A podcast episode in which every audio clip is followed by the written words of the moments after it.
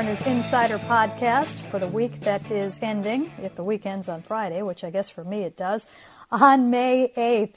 Hope everyone is hanging in there as we continue to do the things that we need to do to keep people safe. But uh, for now, well, here we are again, another week, another passing report on progress being made on the possible return of baseball. According to various reports, we are inching towards something concrete as it looks like a plan for return to play will be presented to the Players Union next week. If you've uh, heard these reports, you've heard uh, talk about June spring training, early July start date. All of this is providing they get all of the clearance that they need to get, but for now it appears something is very close to being put on the table. Still a long way to go, big steps that have to be achieved, big hurdles that have to be hurdled. It's just such an uncertain state where anything can happen at any time, but to have an actual plan being handed to the Players Association for review, for discussion, for eventual negotiation. If that happens, that would indeed be the biggest development we have seen to date as far as a return goes. So we will continue to keep an eye on that. Now, that news all came down on Wednesday night. On Thursday morning, first thing, Danny and Gallant on our flagship station, 710 ESPN Seattle, they got Jerry Dipoto's reaction to the latest.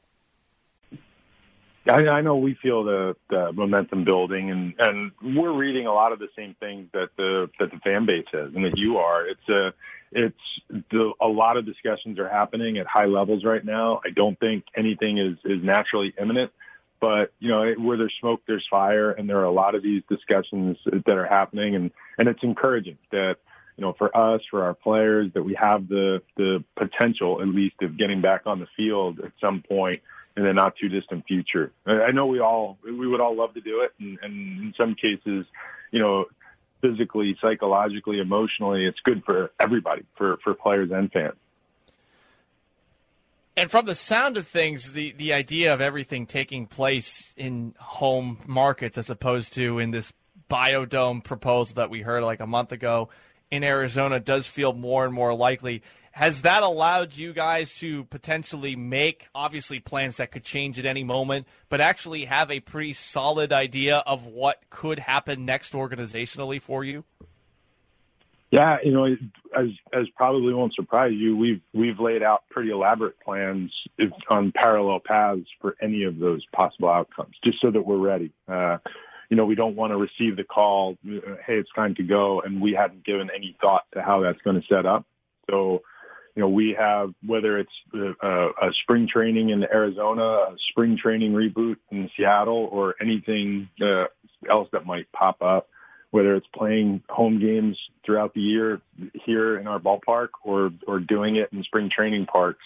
We, we've kind of covered all that in, in planning sessions and, and now we're just waiting to see which one of those plans we need to draw and, and see how it rolls. Dipoto can be heard every Thursday at 8:30 a.m. on Danny and Gallant on 710. We're going to hear a little bit more from Jerry later in the podcast, but coming up over the next hour and a half, three conversations I had this week. We catch up with longtime Texas beat writer Evan Grant to hear a little bit about the Rangers' outlook for 2020 if they play. They've made some big additions, but I've been really intrigued for some time by exactly what their development plan has been. You take a look at them, and uh, sometimes they spend money, sometimes they develop. They've been in kind of an odd spot for a few years now. Moving into a new ballpark, you assume that they're getting ready to spend a lot. There's always a lot of revenue that uh, comes along with that. Of course, that plan goes out the window in the light of the coronavirus. That revenue is not going to be there in their first year. How is that going to impact things? And in looking at what they did this offseason and looking at future contracts for them, they seem to really be built for the short term, which is not a good thing with what is going on right now. So we'll talk a little bit about the short term and the long term outlook uh, with Evan Grant for the Rangers. We'll also talk a little bit about the ballpark, get into that, and uh, we learned that players literally have been getting into the new uh, Globe Life Park in Arlington. Grant tells us that they have been working out in small groups at the park, so that's a distinct advantage.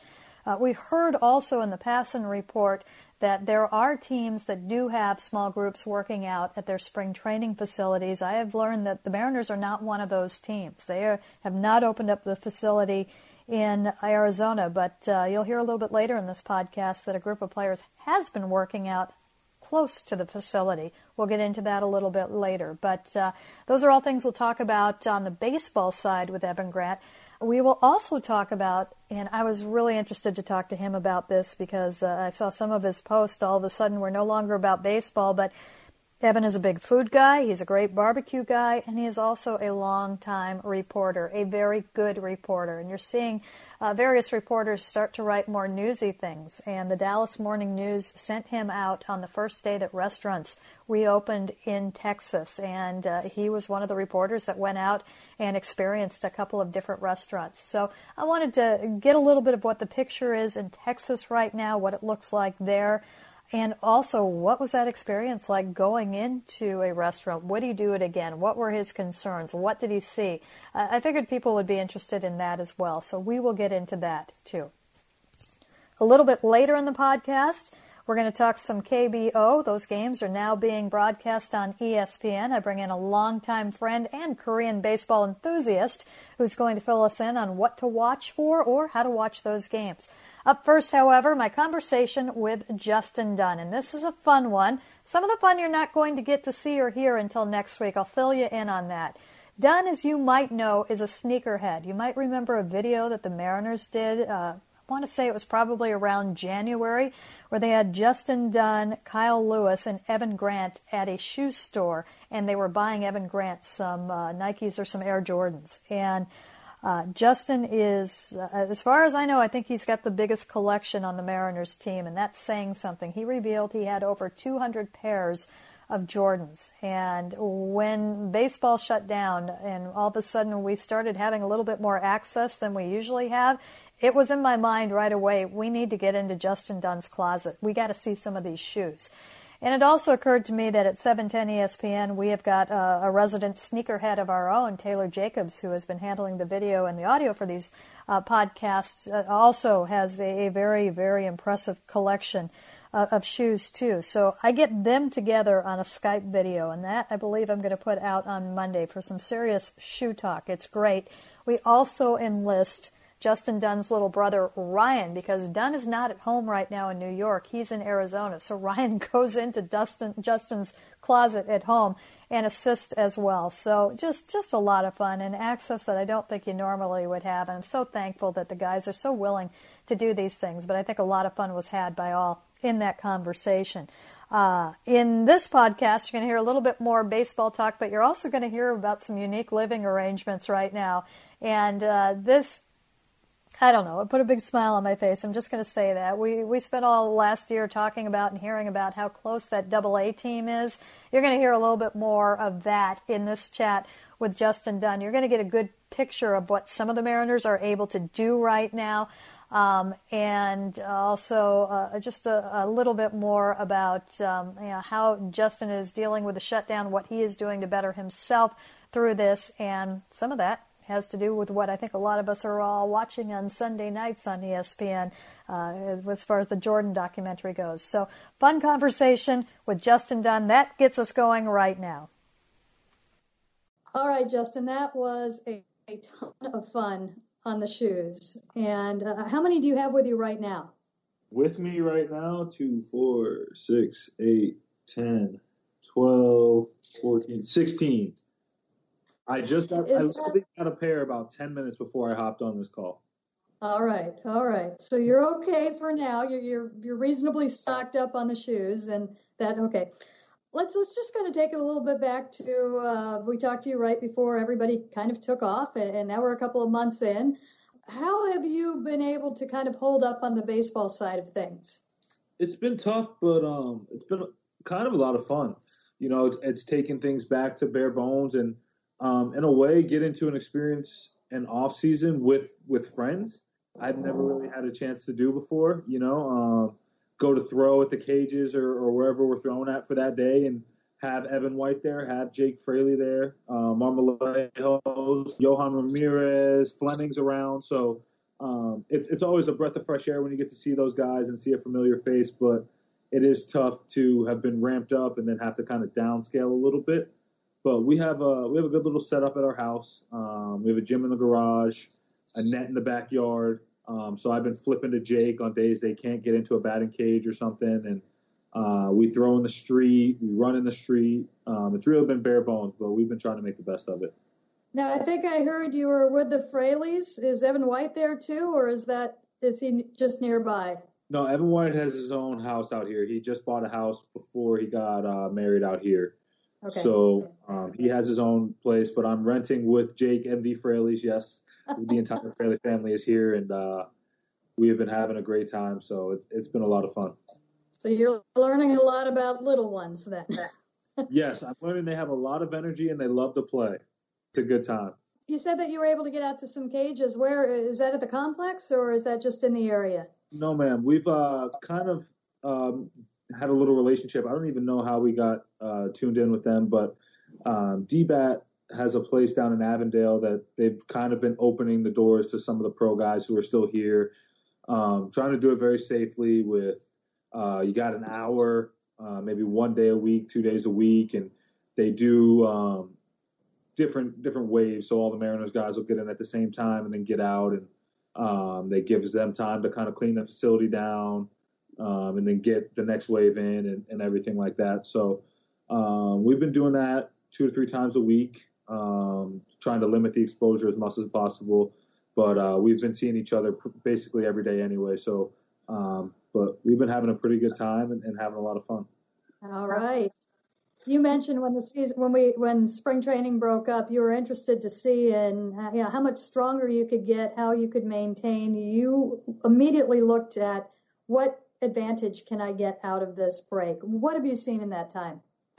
Um, I'm learning a lot. I mean, more than anything, just just strengthening the mind. Um, from talking to Andy McKay to talking to Woody to Carson. Um, been doing a lot of reading. I mean, we've been having pitcher Zoom calls talking about the mindset of Michael Jordan and the Last Dance and the culture that they've created, and and using that time to kind of work on my per, own personal growth, both mentally and physically, and and um, on the physical side, been kind of tinkering on some little minute, very small things that I can really pay attention to detail on that aren't going to be very stressful. Um, and I didn't really have the time to work on in camp with Woody, so it's been great. Been sending a lot of video back and forth, a lot of uh, one-on-one time and, and calls with Woody, but uh, we're, we're definitely starting to head in the right direction. We were just getting to know Woody this spring. Tell us what we can expect with seeing him for a full year, working with all of you, and, and just uh, you've got a good amount of experience. What does he bring?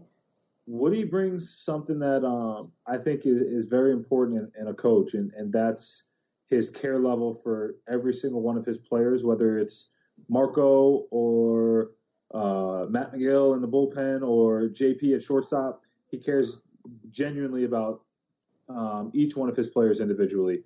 Um, and he's going to do whatever it takes to get that person better, to help the team win, and also for them to have the best career possible. So, just from Woody taking time away to talk to me instead of his new spending time with his newborn baby, um, and making time to make that happen, and, and doing the pitcher Zoom calls and giving me drills to do, and get, I know he's giving other guys drills to do as well, and um, he's definitely a young and energetic coach, and and uh, he's a lot of fun to be around, almost a spark plug at times.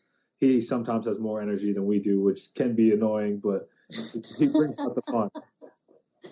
I think I saw you guys were ready to throw him in a fountain in Texas when we were once there. It might have been his birthday, but he was running oh, around. And Woody, what I don't know if you guys got a chance to see it, but Woody always has a handshake with everybody and comes into the locker room and the dugout screaming from game one to game 140 last year. So it doesn't stop. Oh, that is great energy. Hey, you mentioned okay, so you're with the Fraleys right now. When I talked to Jake in the spring, he was on a pretty extreme diet. It sounded like he was almost like going vegetarian. Is he doing that still? To the best of our ability. Um, it's a little tougher with not being able to go grocery shopping all the time, uh, but we have been uh, trying to eat as well as possible. It's tough because his wife makes unbelievable cookies. So, uh, whenever those cookies come out, we they don't really last too long. We kind of crush them. But uh, we've been doing our best to eat healthy, and, and his diet uh, has been holding up pretty well. Yeah. Yeah, that's what he said. He said the cookie was the one treat, the one cheat that he had. So that's still going strong now for all of you. Yeah, yeah, I've I've been looped into that to that uh, to that kind of guilty pleasure right there. So um, cookies are now my thing as well. in the shoe portion with Taylor, we were talking about the Jordan documentary, and and for me, it was interesting to watch. I was actually at some of those games, and I lived through some of that time. What was it like for you to watch as somebody that I know that you know you studied it? I'm sure you watched it. You're aware of everything that Michael Jordan did. What have you learned about him and that time in watching that documentary? Um, see, my parents had always told me nobody's like Mike. Mike's the only one that could get the ball in the fourth quarter, and everybody knows the ball's going to Mike, and he's still going to hit the shot. And in a way, I always thought they were joking. Um, but when the documentary came out, and you kind of, like I was saying earlier, you can see him flip the switch and say, I'm going to take the game over. And that's something that I've really appreciated, just the, the athlete in me of being able to say, big game, it's time to turn it on. I need to go seven tonight to get the ball to, to CJ, to get the ball to Goose, and we're going to go home and be one up in the playoffs. Um, and to see that ability and to see the way he got everybody to kind of pull together towards a common goal was really cool to see. And you take a guy, and I, I was talking to Woody about it the other day, a, a, guy like Dennis Rodman, who's such an out there personality. Um, you have to let Dennis be Dennis. You can't put reins on him and say, this is who you have to be, walk the straight line or else you're gone he understood that he needed to leave for a little bit and de-stress and get back to where he needed to be and understand where basketball was on his priority list in order for him to get the best out of Dennis Rodman and in order for them to get to where they wanted to be at the end of the year. Um, and I just thought that was really cool to see that aspect of it. And you always think about when you hear superstars that they're very um, driven and driven and, and sometimes not fun to play with. But I appreciated seeing that just a teammate that understood each person is different and you have to let them be their own person in order to get the best out of them at the end of the day. Yeah, it seemed like he was well ahead, and, and Phil was, in that whole organization, and how they work well ahead of their time in, in letting guys be themselves. 100%.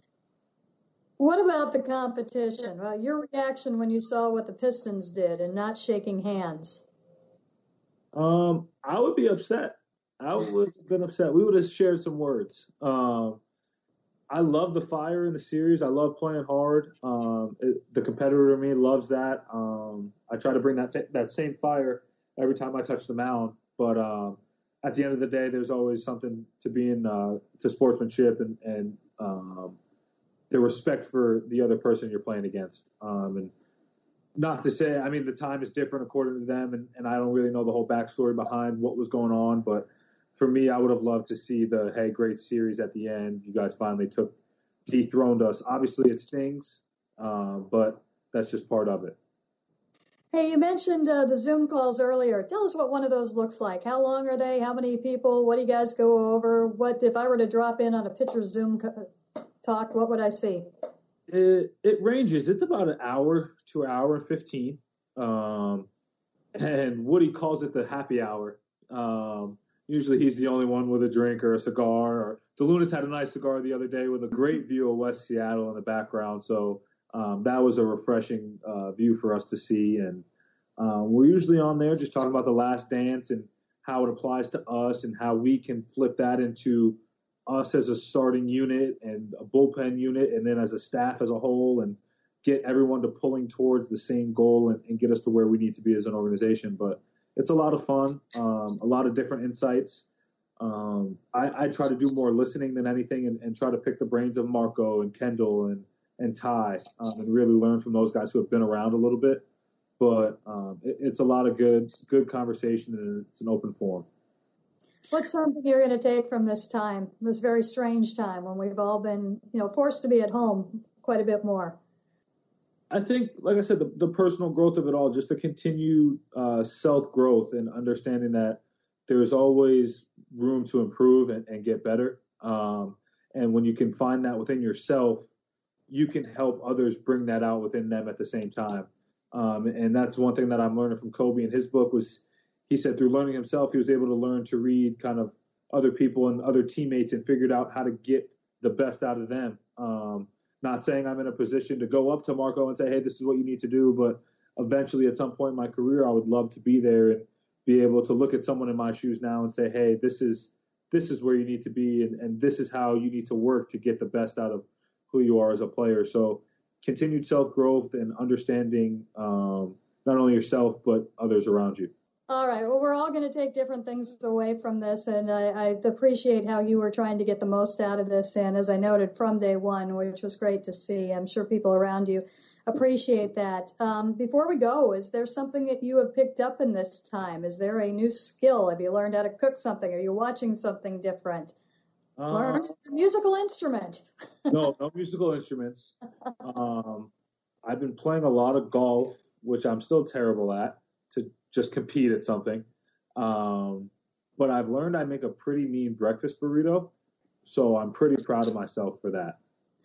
okay, we will let you get away with that as being your new talent. breakfast burrito supreme. yeah, I'll make it for you one day.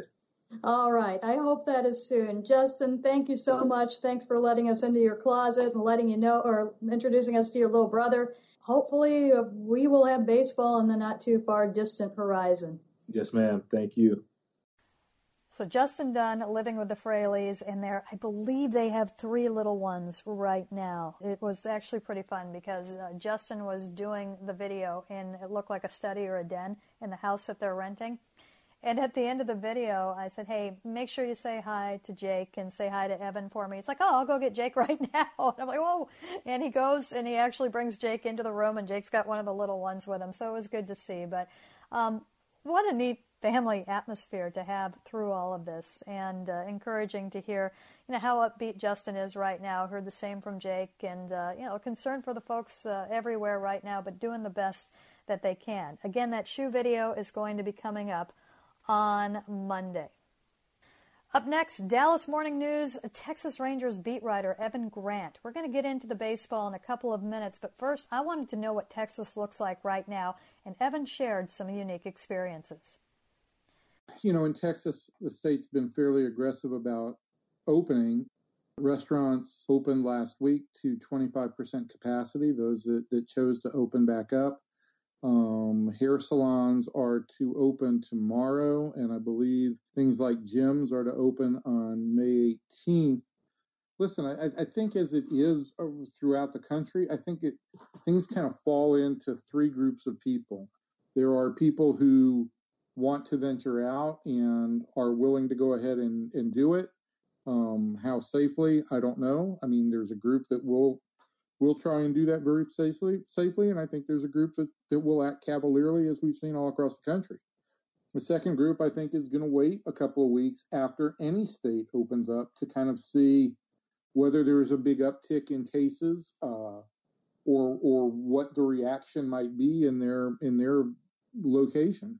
And then I think the third group is going to be the group, and that's it's going to be the group that impacts baseball and all kind of social activities the most is going to be the group that is going to be really really hesitant for a long period of time about doing anything in in public. And i don't know what the answers are and i don't obviously none of us know what the future holds. I, I think shannon basically what it gets to is we're all kind of stumbling through this. I think that we've seen um, lots of projections change and lots of um, protocols change and evolve over time, and I think that's that's going to co- continue for for some period of time. But I, I I think if people are okay with social distancing and okay with wearing a mask in public, at some point in time they're going to have to venture out, and whether that was the right thing to do on May one, or whether it's the right thing to do on May fifteenth, or whether it's June one. At some point in time, it, it, people are going to have to take that step. You wrote about, and it's really interesting because obviously you are a fine baseball writer, and that's where your expertise is. You also know your cuisine, and uh, you ventured out to the restaurants as a food writer and as a more of an experience writer, I would guess at that point this week. Um, how did, was that tough for you? I mean, how did you prepare yourself for that? I, you know, I ended up so last Friday I um, I was trying to be part of an assignment for the paper to just kind of see uh, what it was like on the first day of, of things opening back up. And uh, the first couple of places that I drove to, there really wasn't much activity at all. Um, and then I, I happened to, happened upon a place that uh, um, a burger place that I'd frequented a lot, uh, particularly earlier on in my time in Dallas, and it has a big patio, and there were a lot of people. Relatively speaking, a lot of people. There was a there was a blank table between every every table. Servers were wearing masks. Some people, while they were waiting for their food, were wearing masks. But relatively speaking, it was busy. And and I said, listen, I, I think the only way to myself that I'm going to understand this experience is to go in and and, and see. Um, and so I, I went into the restaurant and listen. The restaurant that I went into in that particular instance, everything was handled really well by the staff. They obviously had been very well versed in protocol. Everybody wore a mask. Everybody wore gloves. Um, the doors were open for me so that it was contactless entry. The tables were bare when you sat down so that nothing sat there um, in between service. There were empty tables on either side of me. Uh, there was hand sanitization station at um, at the entry uh, and exit for the restaurant. Um, the menus were disposable. There were no condiments. Uh, all condiments were given to you individually. So all of the steps taken were, you know, very. They were very diligent in that. But what I found myself doing was looking at all the other patrons and wondering, like, how are their reactions going to be to certain things? And clearly, there was one couple that walked out and they used the hand sanitization thing before they walked out the door. And when they did walk out the door, even though there wasn't at that point in time an entry person there, they kicked, well, basically, you know, nudged the door open with their foot. And I've heard of many restaurants using foot pedals for for door openers at this point in time. Um, there was another couple that when they walked out, uh, they didn't do anything and they just pushed the door open with their bare hands. And there was one couple that you know was sitting in a booth and uh, they were their hands were on top of the table, um, or their hands may have touched the side of the booth, and you just find yourself being very much more aware of everything. And I think the sentence that I wrote to me was, "It wasn't the service that made me uncomfortable; it was everybody else in there." And and and I think that my what I came away from this whole episode with was. I really feel like if you're on the fence about whether or not you're going to dine out here in Texas at this point in time, there's not anything more that the restaurants can do uh, to make you feel safe. Either you do or you don't. And um, I came away from it and felt like, in all likelihood, I'd probably wait another 10 days or two weeks before I go out just because I want to see what the caseload becomes here. Right, right. Uh, with all of that in mind, was baseball in the back of your mind and what they're trying to do? Yeah, you know, I um, I think uh, what baseball is aiming to do right now, with the idea that hopefully teams would get to spring training uh, in in um, early to mid June and try and start around July 4th, is is certainly based on where we are in terms of um, what governments are doing around the, the country. I think that's all a a, um, a realistic target. I think there's a whole bunch of moving pieces involved in all of this, and I think that one wrong step could could set us all back. But ultimately, I think the idea that teams would play in their home parks, um, and that players would be able to live in their in their homes, uh, not have to be isolated, and that they'd be with their uh, with their families. I think that when you're talking about the level of comfort for the players, uh, I think that's all very important. I think they're more comfortable with that um, and getting on charters to fly from, say, DFW to Seattle than with the idea of being isolated in a hotel uh, for four months away from their family. Hmm. Are you keeping in contact with baseball right now? Um, I'm, you know, uh, I'm following the story that's going on, uh, that's going as it as it progresses. I'm checking in with some ranger folks as it come as opportunities present themselves and i'm trying to um, look for the unique story just to give people i'm looking at my role right now shannon and on, and on baseball as more of a listen, I think you know me well enough to know that I, I kind of view myself as a court jester all the time anyway. I don't take myself very seriously. Um, and I think that at this point, from a sports fan state of mind, whatever is in the sports pages, I think people want some degree of a diversion from um, from every day. So I'm looking for good, compelling peop- uh, human interest stories, and I'm looking for fun stuff. We did something last week or two weeks ago where we did a uh, I did an Ultimate Rangers fan trivia quiz uh, online um, that was interactive, and I think people had a lot of fun with that. Uh, we did a look at the um, not the not the individuals who wore the best jerseys in tech in, in Dallas sports worth Dallas Fort Worth sports history, but we did the overall best jerseys across sports. So we took all of the number 22s and weighed them versus all of the number 32s and so forth and so on.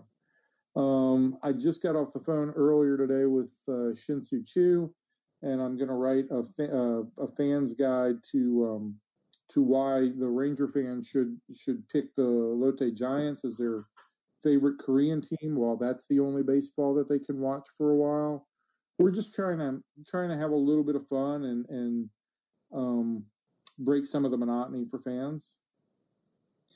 Yeah, it's been interesting. I mean, we have been forced to be creative, but I think a lot of us have that. And we've also noticed that a lot of the players are, are, doing the same thing out on social media. And when you do contact them, they're up for a lot more. I think they're a little bored, quite frankly, than they normally would be up for. Yeah, you know, I was.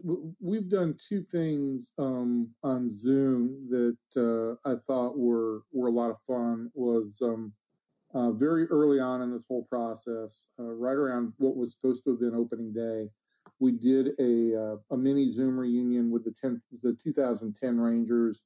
Um, certainly wasn't as involved as the Braves did with their whole 1995 team, but we got five of the key contributors from the from the 2010 Rangers, uh, and they all had a good time. And, and um, you know, I got a text from Ian Kinsler afterwards saying it was really fun and on the on the screen he popped up and the first thing he said was god i've missed you guys. And and they all just kind of had fun and told stories. And and we did the same thing with a with a group of 1996 rangers um, well 1990s rangers the three three guys who played on all three playoff teams from the 90s uh, pudge rodriguez uh, rusty greer and, and mark mclemore. And, and as you well know you know mark mark's got a great personality and the other two guys do too. And and they again told some great stories, particularly about what it was like to play for Johnny Oates, and um, uh, they had fun with it. And the same thing, I got a text from Mark afterwards saying thanks. That was that was fun. And so yeah, I do think guys are are up for it, and I do think that they want to connect with fans. Joey Gallo was the Rangers representative in the MLB The Show uh, tournament that, that the league ran, and he was very interactive with fans um, on his Twitch stream during during the games, and and he thought that was important. Yeah, it's it's great to see that and the involvement. You mentioned Shin-Soo Choo a minute ago, and there's so many. The list is long of the Mariners who got away, and he's not one that's often mentioned. But man, he's done so much since, and he obviously has meant so much to the Texas Rangers and the community there. Yeah, Choo is um, uh, it, it's uh, it's hard for me to put into words exactly uh, um, how I feel about him, but the word that comes to mind most often is earnest. Uh, I don't know that I've come across a player who's who's just so earnest in what he feels. And you know, the great example this year for me was that uh, even before anything before anything was done on the MLB front for minor leaguers, uh, Choo went to the Rangers and said, "Look, I want to donate thousand dollars to every minor leaguer in the organization," which was, you know, the tune of about two hundred grand. Um, and he did that, and later came to find out that Choo had been catering dinners for all the minor leaguers in spring training for basically the entire time that he'd been here, and he just cares. He remembers where he was in the Mariner system when he came over from Korea uh, and what guys did for him. And he has always been really, really candid uh, and, and forthright in wanting to pay it forward. And, and he's doing that. And it's really, uh, it's really heartwarming to see. The uh, the DFW chapter of the baseball writers last year gave him uh, um, their good guy award for for the way he dealt with the media and and in, in the way he he kind of carries himself as a professional and he he just really um, he's he's really comfortable in who he is. He's really um, uh, he's really a caring human being and it's uh, it's been a pleasure to watch him over seven years. You know I know he got a lot of criticism when he signed here uh, and the contract was was sliced and diced but look, the guy's going into his year 38 season, and through the course of his time with the Rangers, he's put up a 375 OBP um, and an, and an 800 uh, plus somewhere OPS. Uh, he made his first All Star game two years ago. He's been a very productive player over the course of his career. And you look at him now, and he's as, as good a shape as he's ever been. Uh, so it, it, a lot of a lot of credit to Shin-Soo Choo for what he's done. Yeah, that's been uh, very enjoyable to watch what he has turned into, and just kudos to that happening in the Rangers organization. Hey, I read, I think it was this week or perhaps last week, looked like some guys got into the new ballpark and hit a little bit. Yeah, they are starting to get into the ballpark. They've been going in there uh, a couple of weeks, um, basically in groups of two or three. The pitchers and the hitters hadn't been going in there at the same point in time.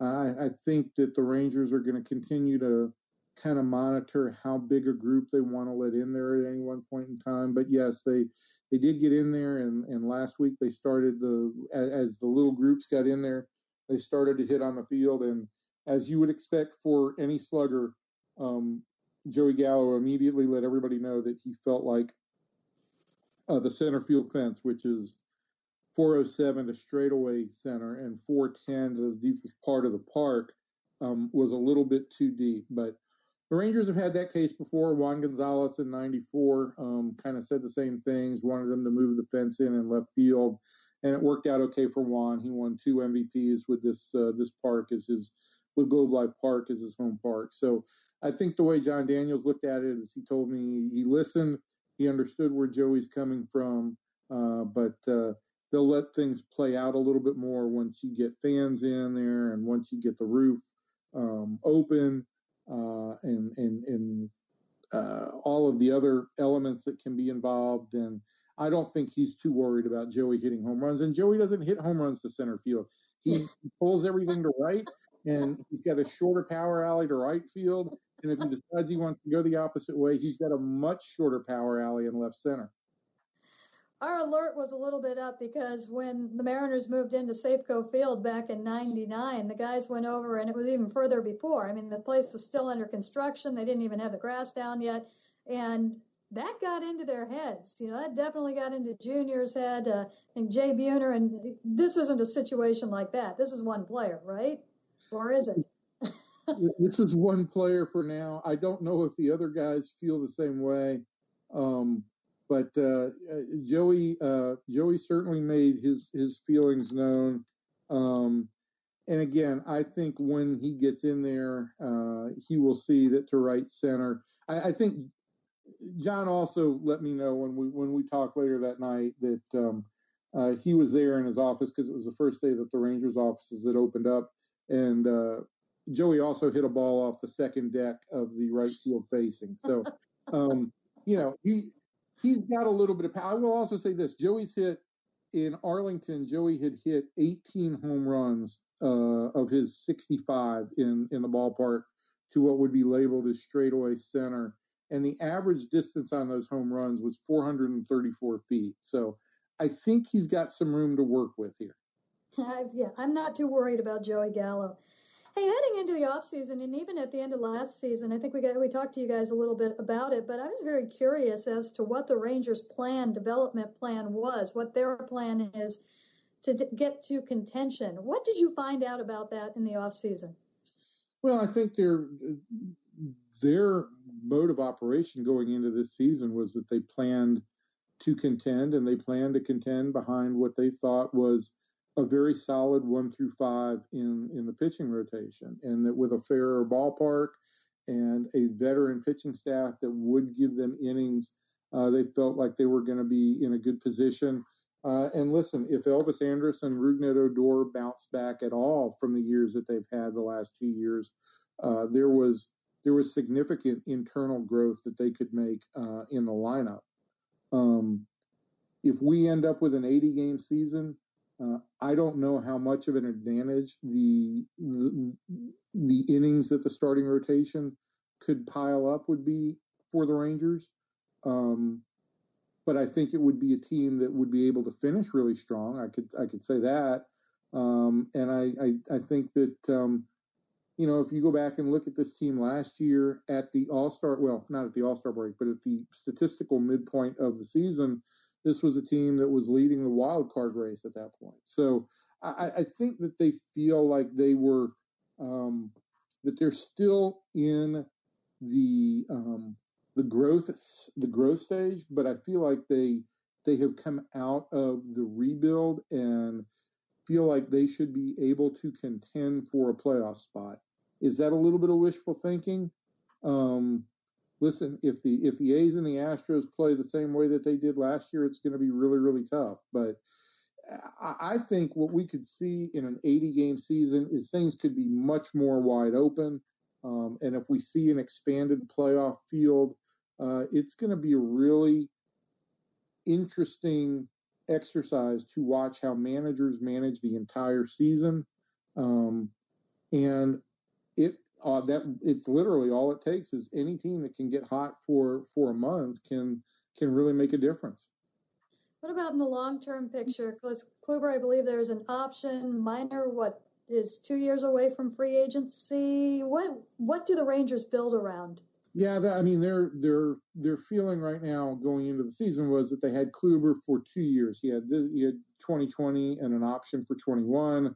That I think, for all intents and purposes, providing he was um, what they expected he would be, they would pick up. They have Lance Lynn signed through 21. Um, Mike Minor is a free agent at the end of this year. Again, my thought going into the year was they would let things play out, and if Minor was interested in a short-term extension, something along the lines of two years, they might pursue that. Um, but with with the change in how the season will play out, I don't know how it's going to impact um, how they approach Minor, and I, I think we're gonna we're in uncharted territory in terms of of what's going to happen with young pitchers because it's very possible there will be no minor league season whatsoever this year. And, you know, the Rangers feel like they've got some good young pitching that is starting to bubble up in the minor league system. But if, if the guys at the lower levels don't pitch at all, how is a year of no development whatsoever going to impact those guys in the long term?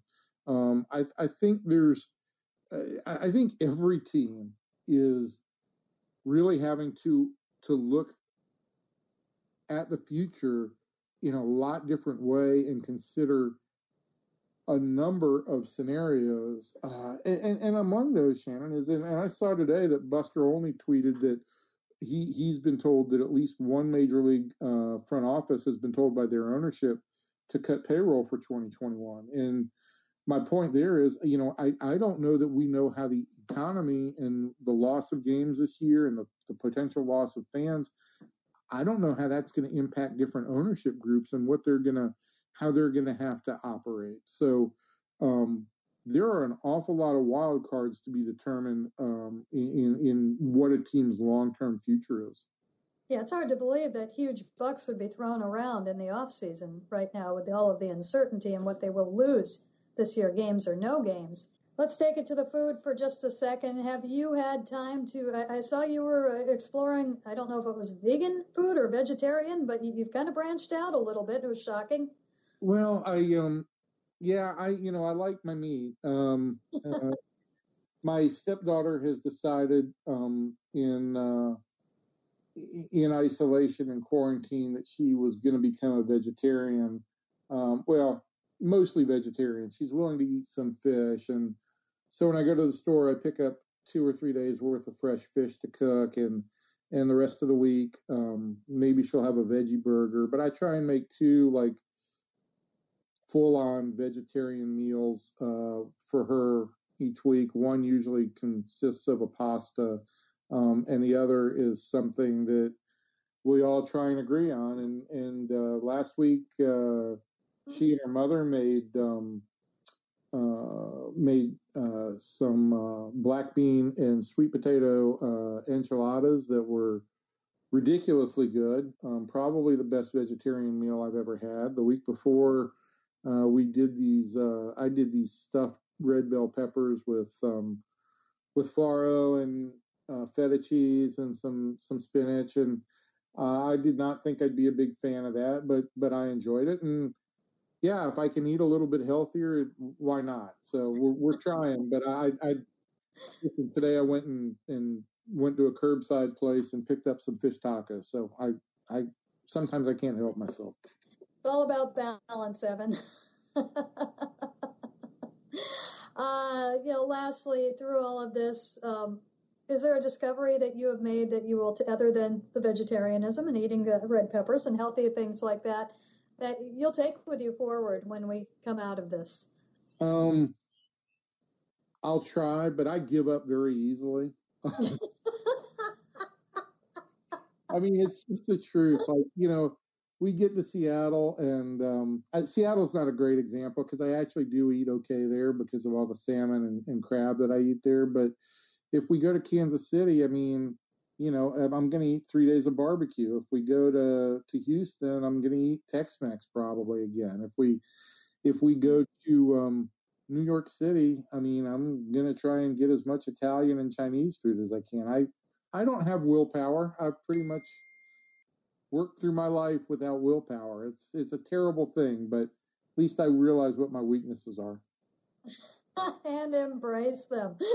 Evan, exactly. Thank you so much for, for taking the time with us today. My pleasure, Shannon. Take care. Evan Grant, a favorite on the pregame roundtable. We hope to see him at a ballpark sometime this summer. So, have you been watching any of the KBO games on ESPN? I have. I actually was watching before they were put on ESPN.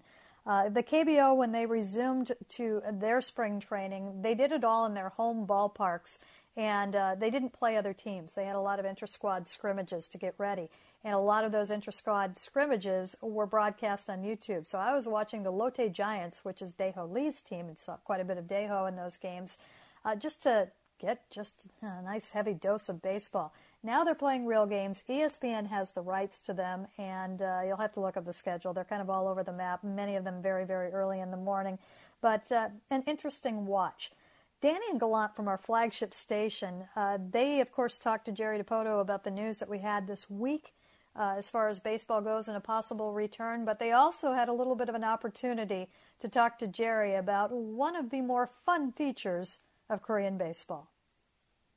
Jerry, I found myself watching a little bit of Korean baseball, which has been on. They, they've returned to play. We, we have Korean baseball. There are no fans there. We have some some some some stand-ins that are it's interesting to see the differences in the game. Um, and there's there's a lot of enthusiasm. Specifically, the bat flip is celebrated in Korea, where that could start a fight in America.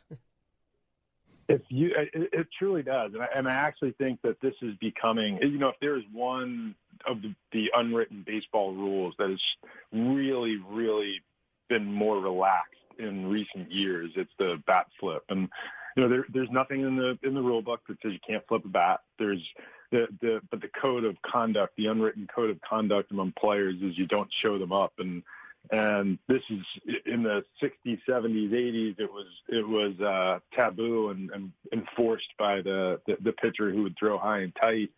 In today's time most of them get a kick out of it. And uh you know there's i mean we saw it in big way last year with with tim beckham and and uh you know dating back to our our opening series in japan. But the, there's I, I guess there's there's elaborate, and then there's what happens in the KBO, and and on a nightly basis. If you if you want to be entertained during the shut-in, just just Google uh, Korean baseball bat flips, and there are. I mean, it'll it'll pop up. You'll get 20 or 30 of the most insane bat flips. I mean, at, at some cases where the bat, if you feel like the bat's going to wind up in the outfield, it's uh, it is it is part of their culture. They do it naturally, and uh, we saw it in, in some smaller way back in 2016 with Dae-Ho Lee. You know, Dae-Ho hit a big homer in, in spring training. By big, I mean long. and the bat flip was as epic as the homer, and and you thought, wow, this is that's pretty amazing. And and you know he did it again at least at one point during the regular season. And I think the veteran players who are a little bit more stoic were quick to talk day home. My general thought is let the personality play. It's it's it, it it makes the game a little bit more fun to watch. It makes the the it, it gets the fans a little bit more excited. And if at the end of the day what you do is put your your opponents on edge, then then that's probably not a bad thing for the competitive spirit in the game. For a little bit more on what to expect from Korean baseball, I caught up with longtime fan and friend David Kim. Well, this is kind of fun with everything that's been uh, going on with baseball and the exciting news that ESPN picked up the KBO and, and we can watch actual baseball games right now. There was one person who came to mind. I've got a good friend who uh, has been following the KBO for a long time as a baseball fan, a KBO fan, uh, and we go way, way back, like all the way back to college, Husky marching band days. David Kim, you came to mind right away, and I thought it would be great to talk to you because I know you're such a fan uh, of the league and of teams, and you've got such uh, great experience with it. But when you see these games on TV and you see that people are, are starting to embrace them, what are some of the things that you'd like to see them pick up from what we're seeing in a league that, you know, so many things look familiar, but so many things are a little bit different too?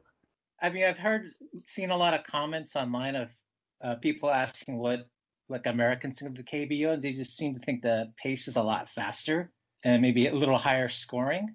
But that could be mainly due to the maybe the defense isn't quite as good, so there tends to be a lot more maybe errors, I guess, and the pitching isn't quite as good. But the result is like just higher scoring. Maybe people enjoy you know, seeing higher scoring games versus defensive games, but it depends on what kind of fan you are.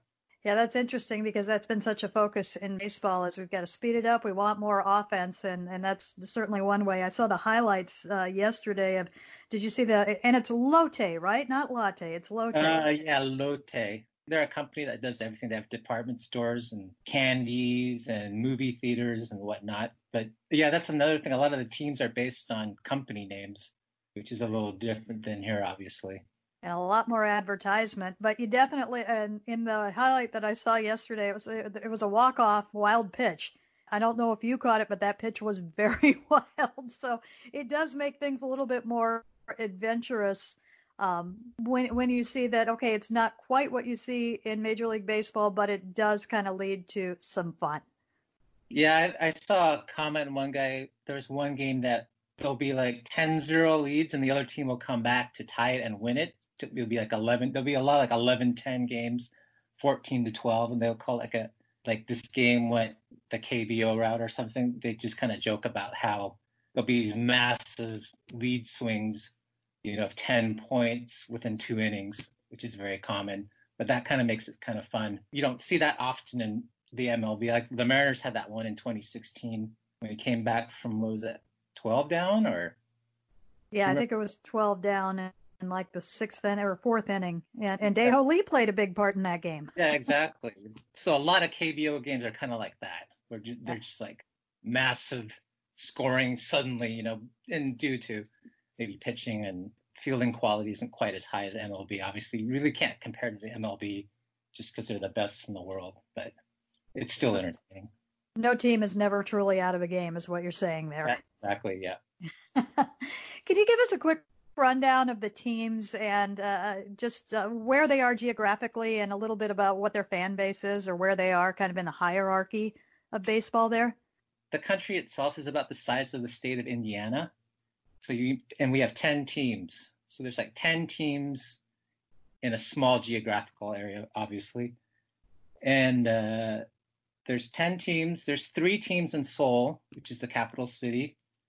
There's uh, Doosan, uh, Doosan Bears in Seoul with and the LG Twins who share a stadium.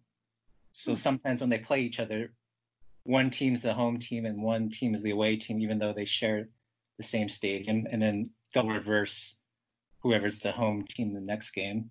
And there's a third Seoul team, which is the Kiwoom Heroes, which is just kind of on the outskirts of Seoul, who uh, Taylor Motter actually plays for now. So there's three Seoul teams. There's one team in Daejeon called the Hanwha Eagles, And Daejeon is actually sister cities of Seattle, and it's kind of a city comparable in size to Seattle, so it's kind of appropriate. Then we go a little farther south to Daegu, which has the Samsung Lions, which is one of the oldest teams in the KBO.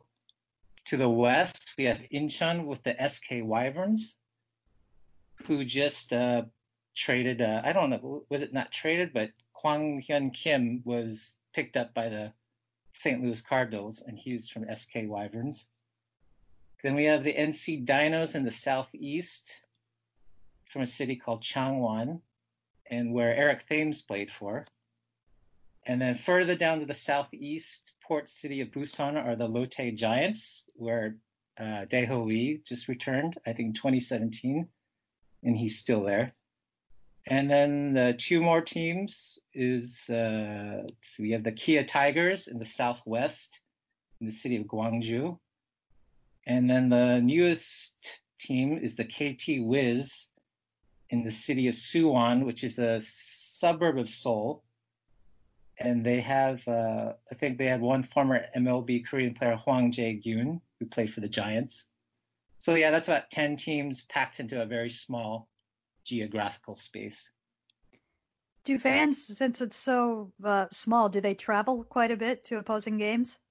Yeah, because you can get from one side of the country to the other like five hours. So there's always an opposing crowd section. And obviously the Seoul teams are closer, so the, those away crowds will be a lot larger. But even like the Lotte team from Busan will they'll take there's a train, a bullet train that takes about two hours to Seoul. So often they're they're always well representative or represented. So yeah, there's always an opposing team section. Obviously, it's so much harder to do that in America, but I mean, just imagine you had 10 teams in the state of Washington. It'd be pretty crazy to think.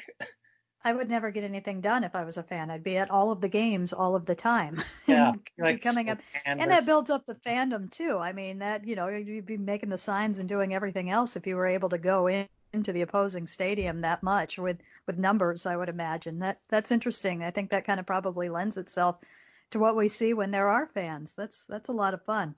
Yeah. Is there an equivalent to the Yankees? Is there a big kind of beast of the East or anything like that in the oh, league? Oh yeah, definitely. It's Doosan Bears out of Seoul. They're one of the original teams from the KBO. Uh, they started back in 1982, and they just seem to win. They won it last year, of course, but they are definitely the uh, Yankees of the KBO.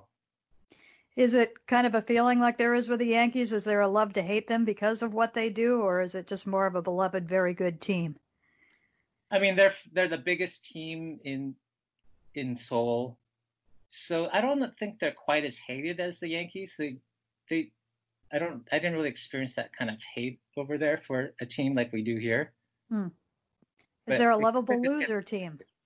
A loser team? A lovable loser team.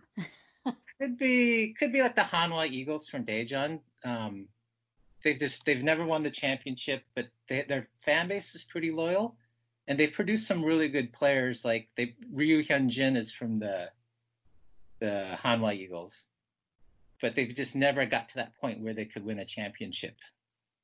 But the the fan base is always super loyal to them. They don't, you know, they they'll always go to the game, stay to the end so that's kind of it's a, that's a little different over there too. There's not this they don't tend to get down too too hard on their teams. They just keep coming to the games and supporting them.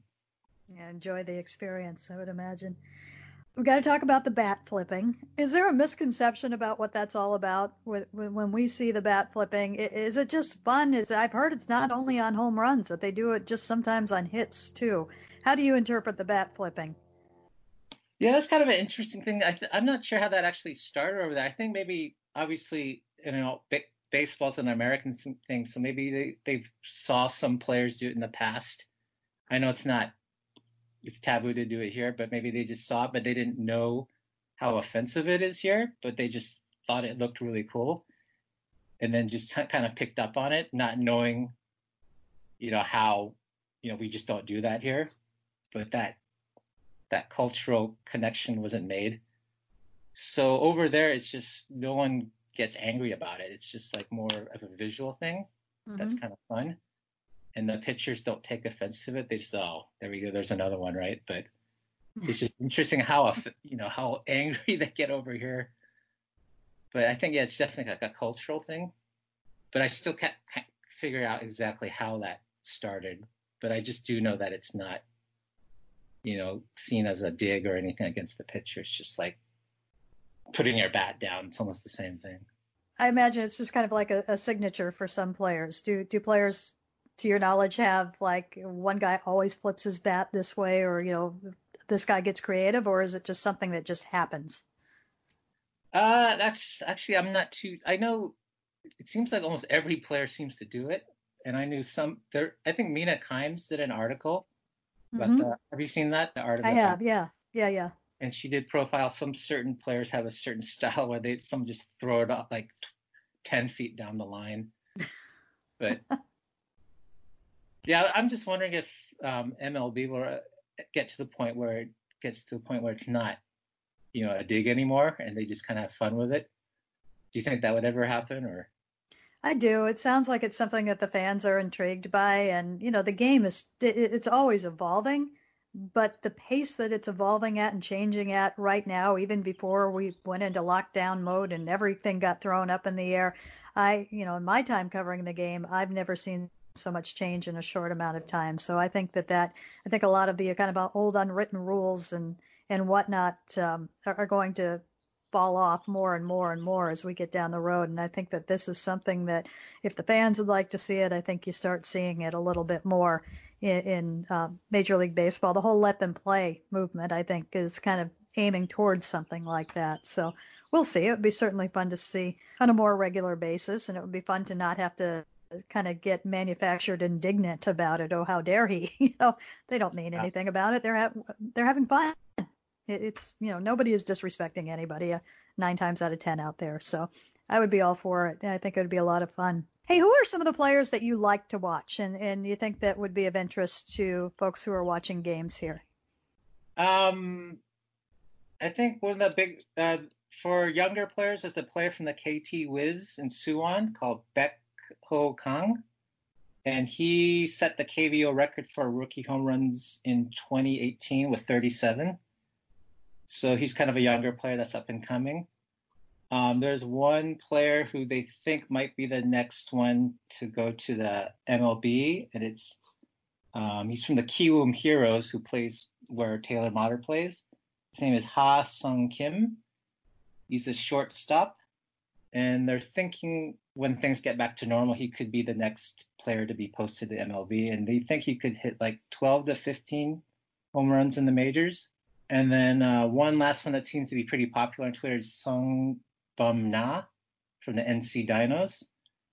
And he's had five straight uh, 20 home run seasons. So I think those three players are kind of the ones to watch. All right, good to know. One last question. Uh, do you have a favorite team? Oh, yeah. Well, I lived in Korea two years teaching English, and I lived in Incheon, the port city.